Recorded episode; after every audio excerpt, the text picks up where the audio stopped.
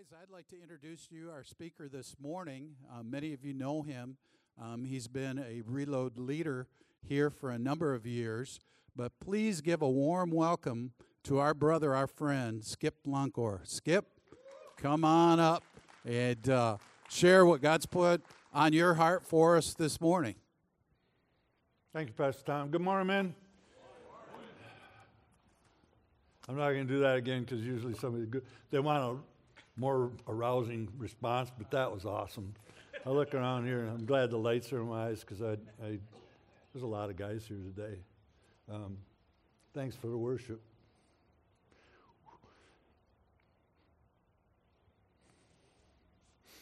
The blessings to our children and our children and their children. Um, we're here for a reason this morning, man, and uh, it's not just to listen to me, but I do have a message that uh, um, I'm going to warn you.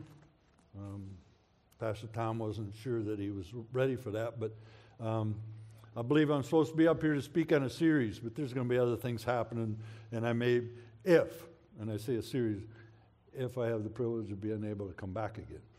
Um, that's got to be with the understanding that uh, I am able to come back. Um, so I, I brought a couple things, and my friend Bernie back here knows. This isn't Mary Poppins, but it's, it's a short one because my wife, this is my wife's. Um, I need to hold it. It's an umbrella, and what I'd like to say is it's not going to be here long. This is part one.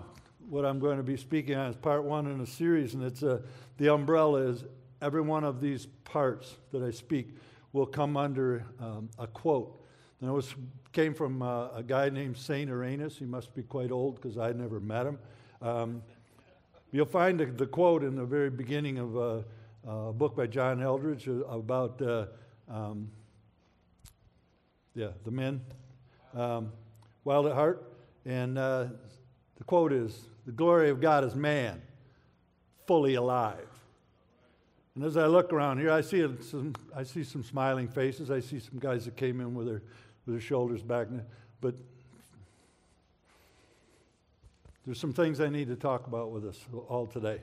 Um, so, the title of what I'm going to talk about is called simply Greetings. And I'm going to try and have a little fun with it, so bear with me because I'm going to go on a little rant here a second. Um, my example number one, and some of these things have, uh, I've embellished them a little bit just to maybe make it more humorous and maybe, uh, maybe really make it more real. Because I believe all of us have have had these days. So my example number one is when somebody's walking by and they say, "How you doing?" "Hey, how you doing?"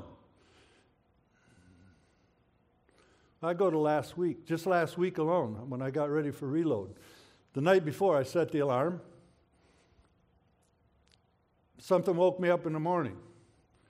And I rolled over as I usually do when I wake up, and I got on one, one elbow and I looked at the clock on the corner in the nightstand, and it, I set it for 5:30, but it was already 5:35.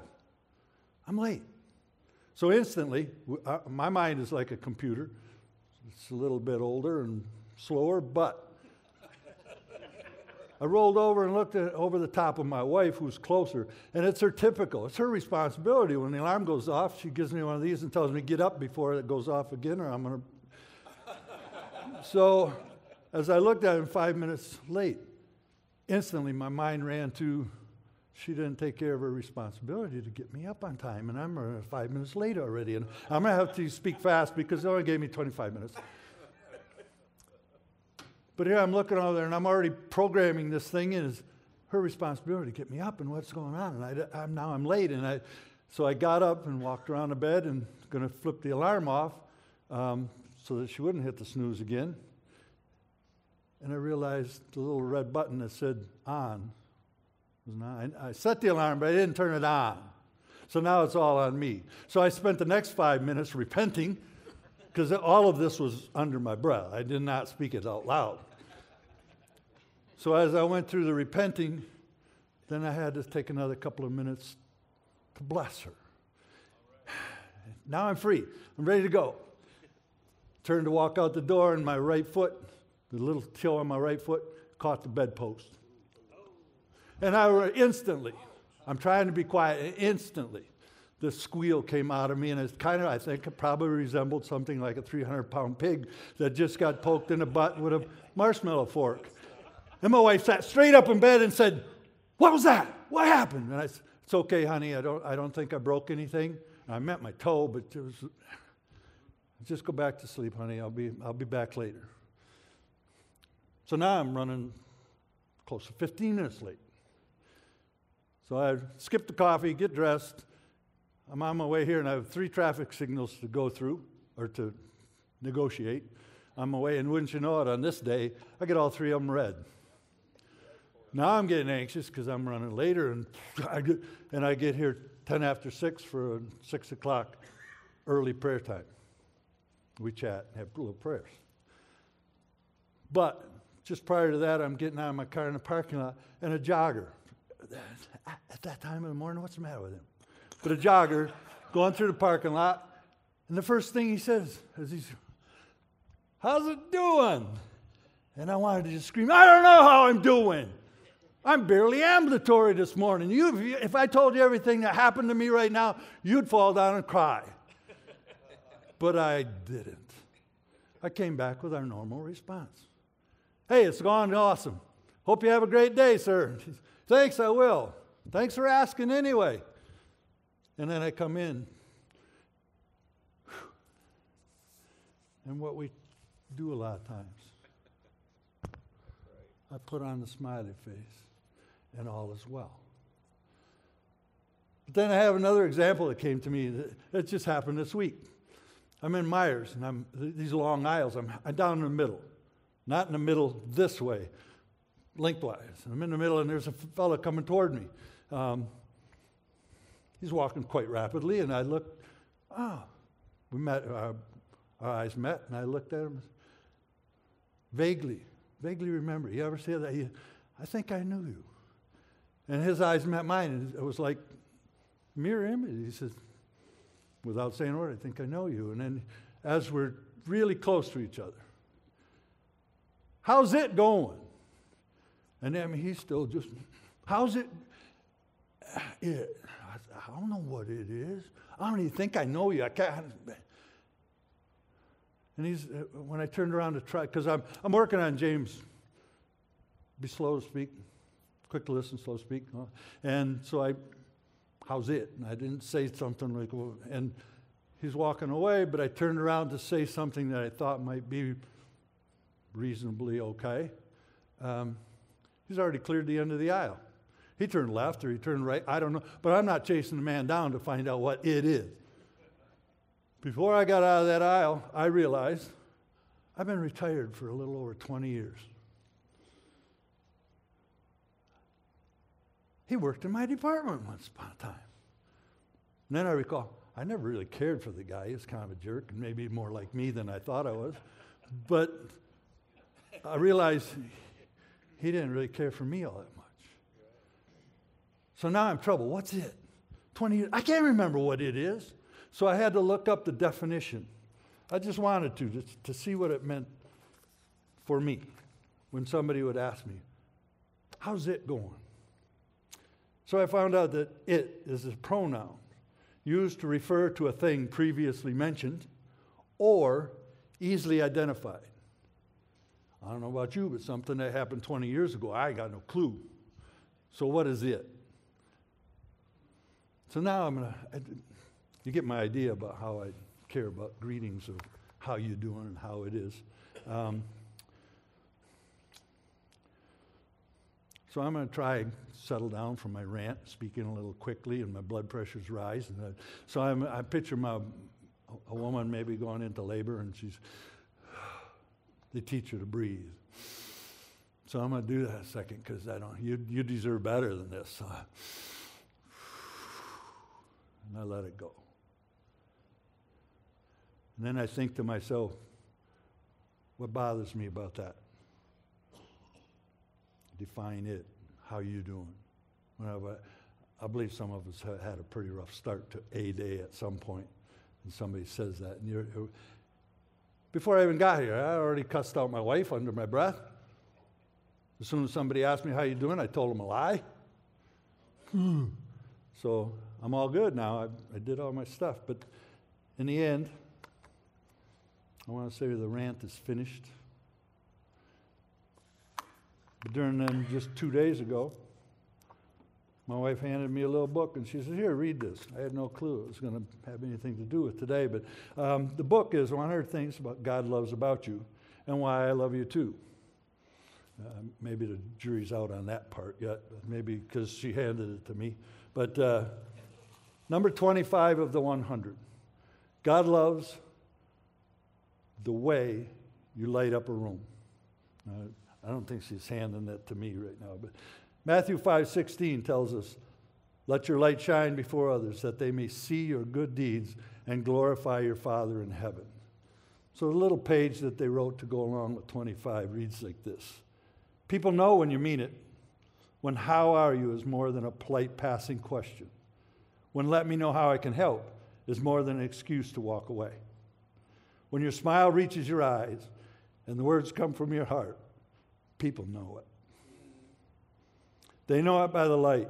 It fills the room, chases away the shadows, and shines brighter than any star in the heavens. It's the light of God's love, and you let it shine through your life. He loves you for it. I really liked that when I read that. Um, kind of settled me down to why I get so irritated. But I like to say, for me, if you have a few moments and you really care, I would prefer that you would say to me, How's your soul? How's your soul today?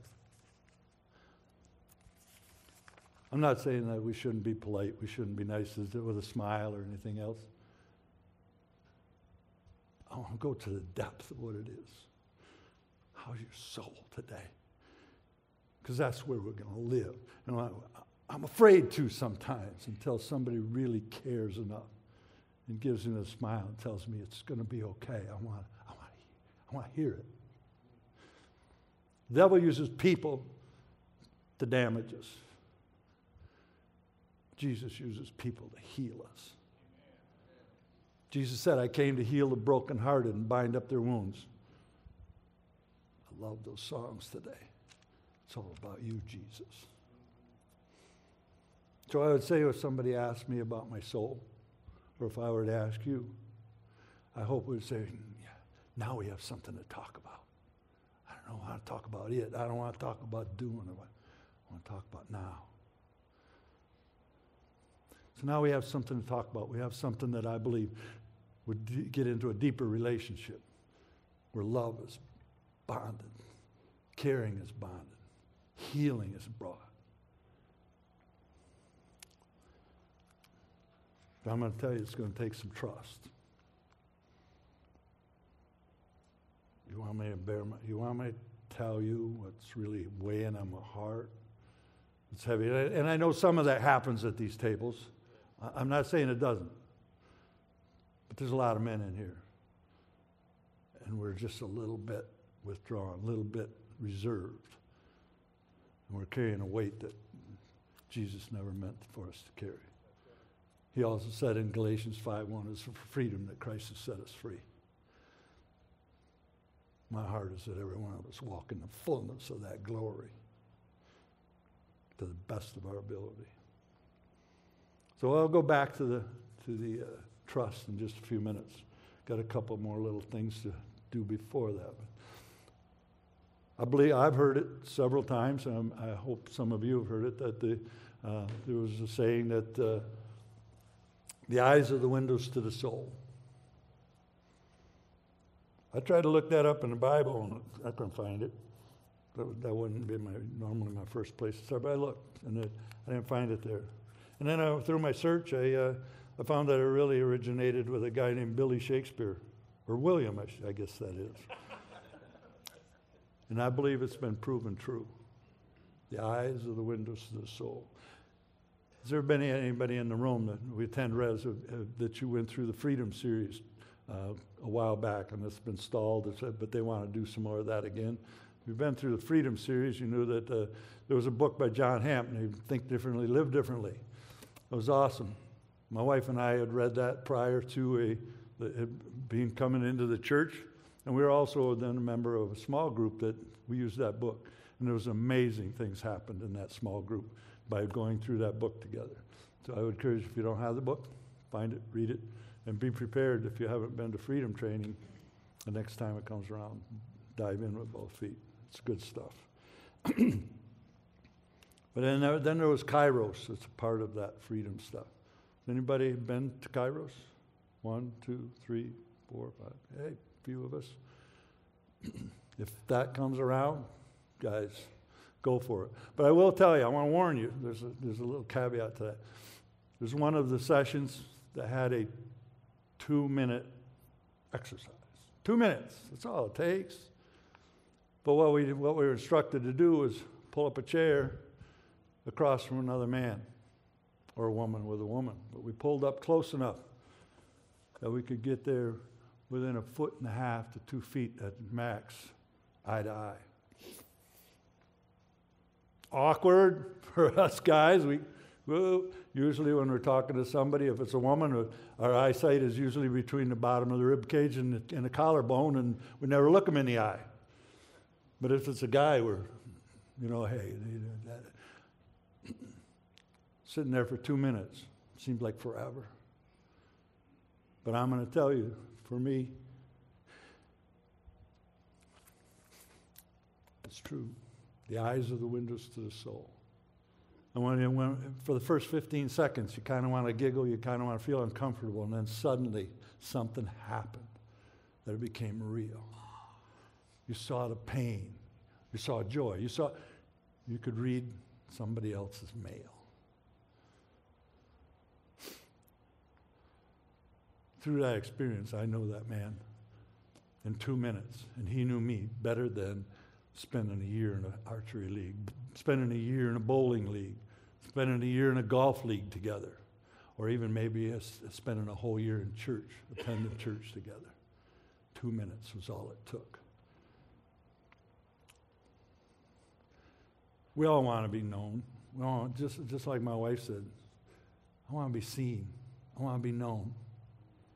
That's all it takes to feel loved.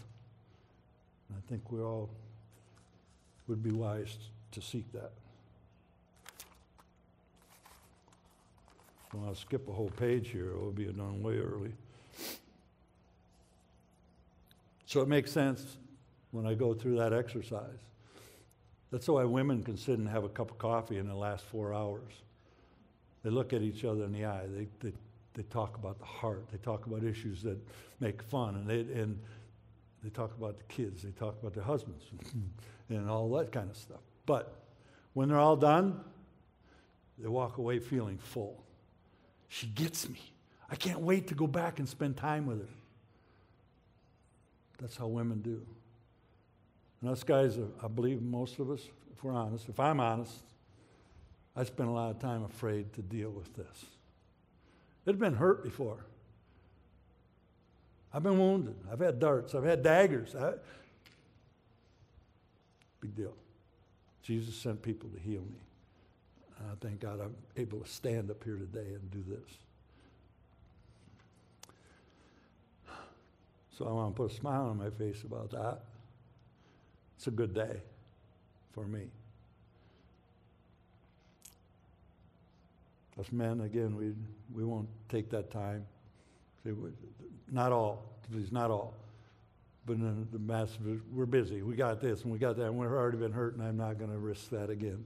Women will risk it over and over and over again, and they find life. They find a friend. They find. So you get where I'm going. So I want to go back to the trust that it takes to get there, to look a man in the eye. Say, How's your soul? Let me see. Don't, don't say a word, just let me see it. Let me see it, Ricky. Let me see it. Because I want to cry with you. I want to laugh with you. I want to be able to love you because I need it myself. So when we go to trust, how do we do that here at Reload?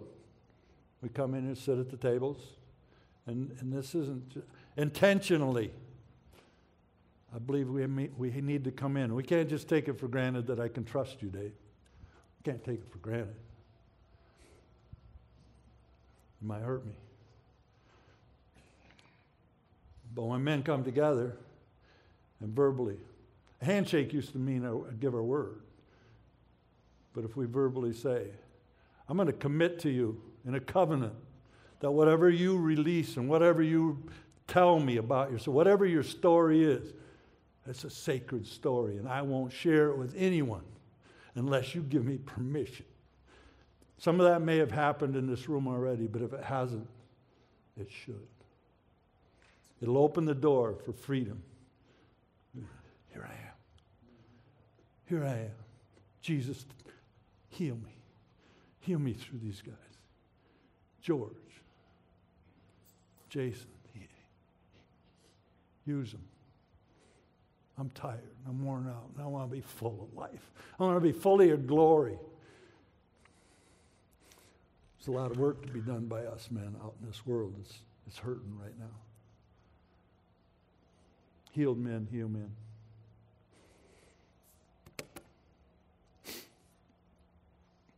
So, also, and I said it takes trust. we've all been, we've all heard it was, I'm not going to trust you until, or I won't trust you until, or if it's been told to us, we've said it. and I believe that's a myth. Yeah, there's, there's some, we, we have to use some good discernment. But I'm here to tell you that I believe trust is given, distrust is earned. When we truly trust someone, we're, we're free to do it. We're free to be what I'm asking and what I'm suggesting that we do here. So here's the deal why I say trust is given. if I have to earn your trust, man, I'm going to fail. I'm going to admit it right now. I'll fail. I or we are not circus animals. I can't jump through enough hoops. I can't walk the tightrope long enough. I can't be good enough long enough to earn your trust because you will have a bar that I don't know I can reach and I'm going to try to perform to make it. Whether I've made it or not, I won't know. I'll feel like a failure. And here I go around that circle again. If you don't trust me, I can't trust you. And I'm I'm back all locked up inside, and you're not going to look me in the eye because I can't let you see. I think some of, I believe some of us have felt that way in our lives, whether it's in our marriage or whether it's with our boss or whether it's something else.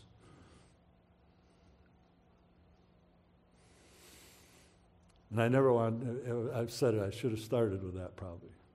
Never compare anything about my life to yours. But if you relate to some of the things I'm talking about, we got something to work with. We got something to share.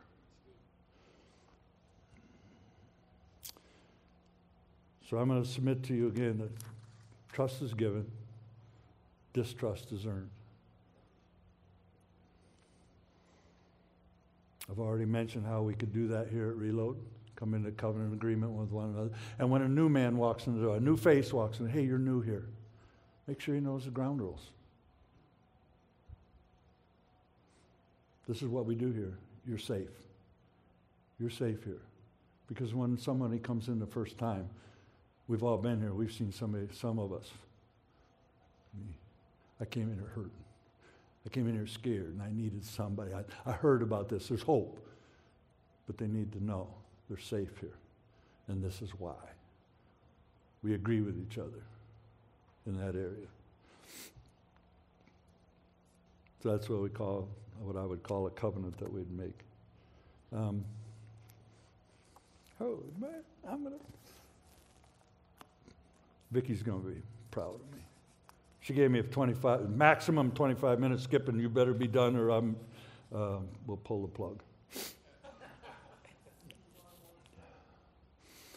I just want to leave you with a couple of things, a couple of scriptures, and I'm not usually one that says scripture stuff all the time, but, uh, but the first one is not scripture. Something that was said by a man named Norman Cousins. The tragedy of life is in what dies inside of a man while he lives. The death of a genuine feeling. the death of inspired response, the death of awareness that makes it possible to feel pain or the glory of other men in yourself. If you didn't, couldn't write that down fast enough, I'd urge you to uh, look up Norman Cousins' quotes and uh, write that down and ponder that for a bit. Hebrews 12:1 tells us that therefore since we are surrounded by such a great cloud of witnesses to the life of faith let us strip off every weight that slows us down especially the sin that so easily trips us up and let us run with endurance the race that God has set before us. The reason I've talked about so much of this stuff today I believe in my heart that many of us are weighed down the things of this world right now. Listen to the news. And we talk about this and the virus, whatever it is. It sucked the endurance out of us. I'd asked from the beginning, when I told Pastor Tom, I think I have something coming to, to speak about. and I didn't even know what it was. But I asked him, what do the men need? He said, tell them never give up. Which brings me to a quote from one of my favorite persons was Winston Churchill, who during the middle of the war told his country and told the world, never, never, never give up.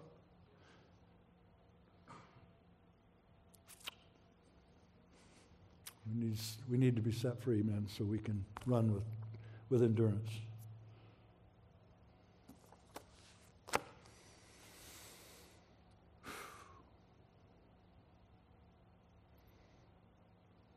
Just like to take a moment of silence now.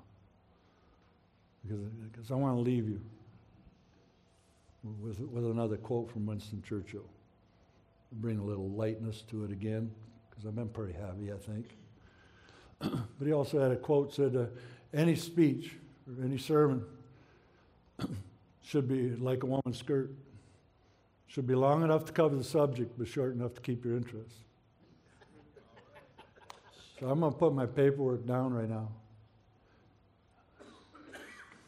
As I hope and I pray that God has touched your heart in a way that when it says part two is coming, that you come in here with desire to be set free because it's going to be good. Not because of me. Take a moment of silence and just think how's your soul? Next week, questions are going to be short and simple. I hope you all come back prepared. Thank you very much for your time, man.